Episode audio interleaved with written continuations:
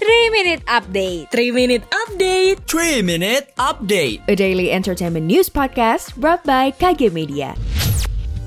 Berita pertama dilansir dari kompas dot com. Kasus Jamal Mirdad dilimpahkan ke Polres Depok. Kasus dugaan penipuan yang melibatkan aktor senior Jamal Mirdad kini ditangani Polres Depok. Kasus dugaan penipuan ini sudah dilimpahkan dari Polda Metro Jaya ke Polres Depok. Kasat Reskrim Polres Depok A K B P Yogen Heros bilang kalau ia sudah melakukan pemeriksaan beberapa saksi untuk menyelidiki kasus yang melibatkan Jamal Mirdad tersebut.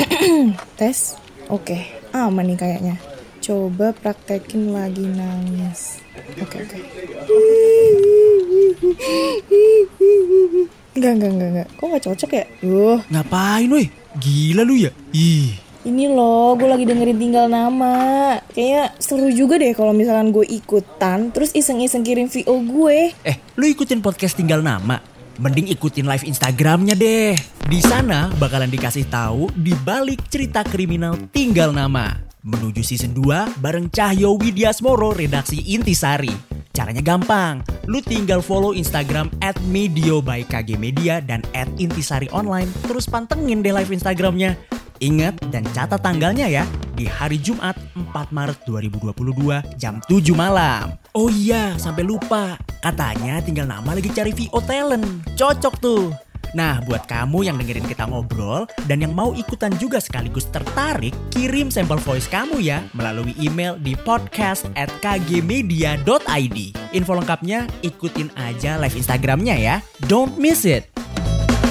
Kita beralih ke berita selanjutnya. Dilansir dari grid dot i d, Bio One rela cukur alis dan Cassandra Lee jatuh di aspal saat syuting film Father and Son. Film Father and Son adalah sebuah film drama yang disutradarai oleh Daniel Rifki dan sudah tayang sejak Jumat delapan belas Februari dua ribu dua puluh dua. Saat proses syuting film ini, terdapat beberapa cerita menarik yang dialami para pemainnya nih. Cassandra Lee pun membenarkan insiden yang terjadi pada dirinya saat proses syuting berlangsung.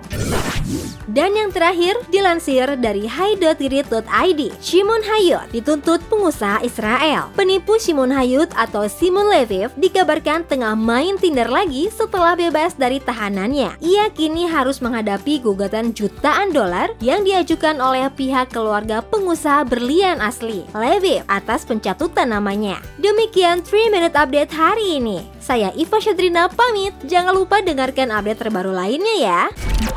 Sekian update malam ini. Sampai ketemu di three minute update selanjutnya.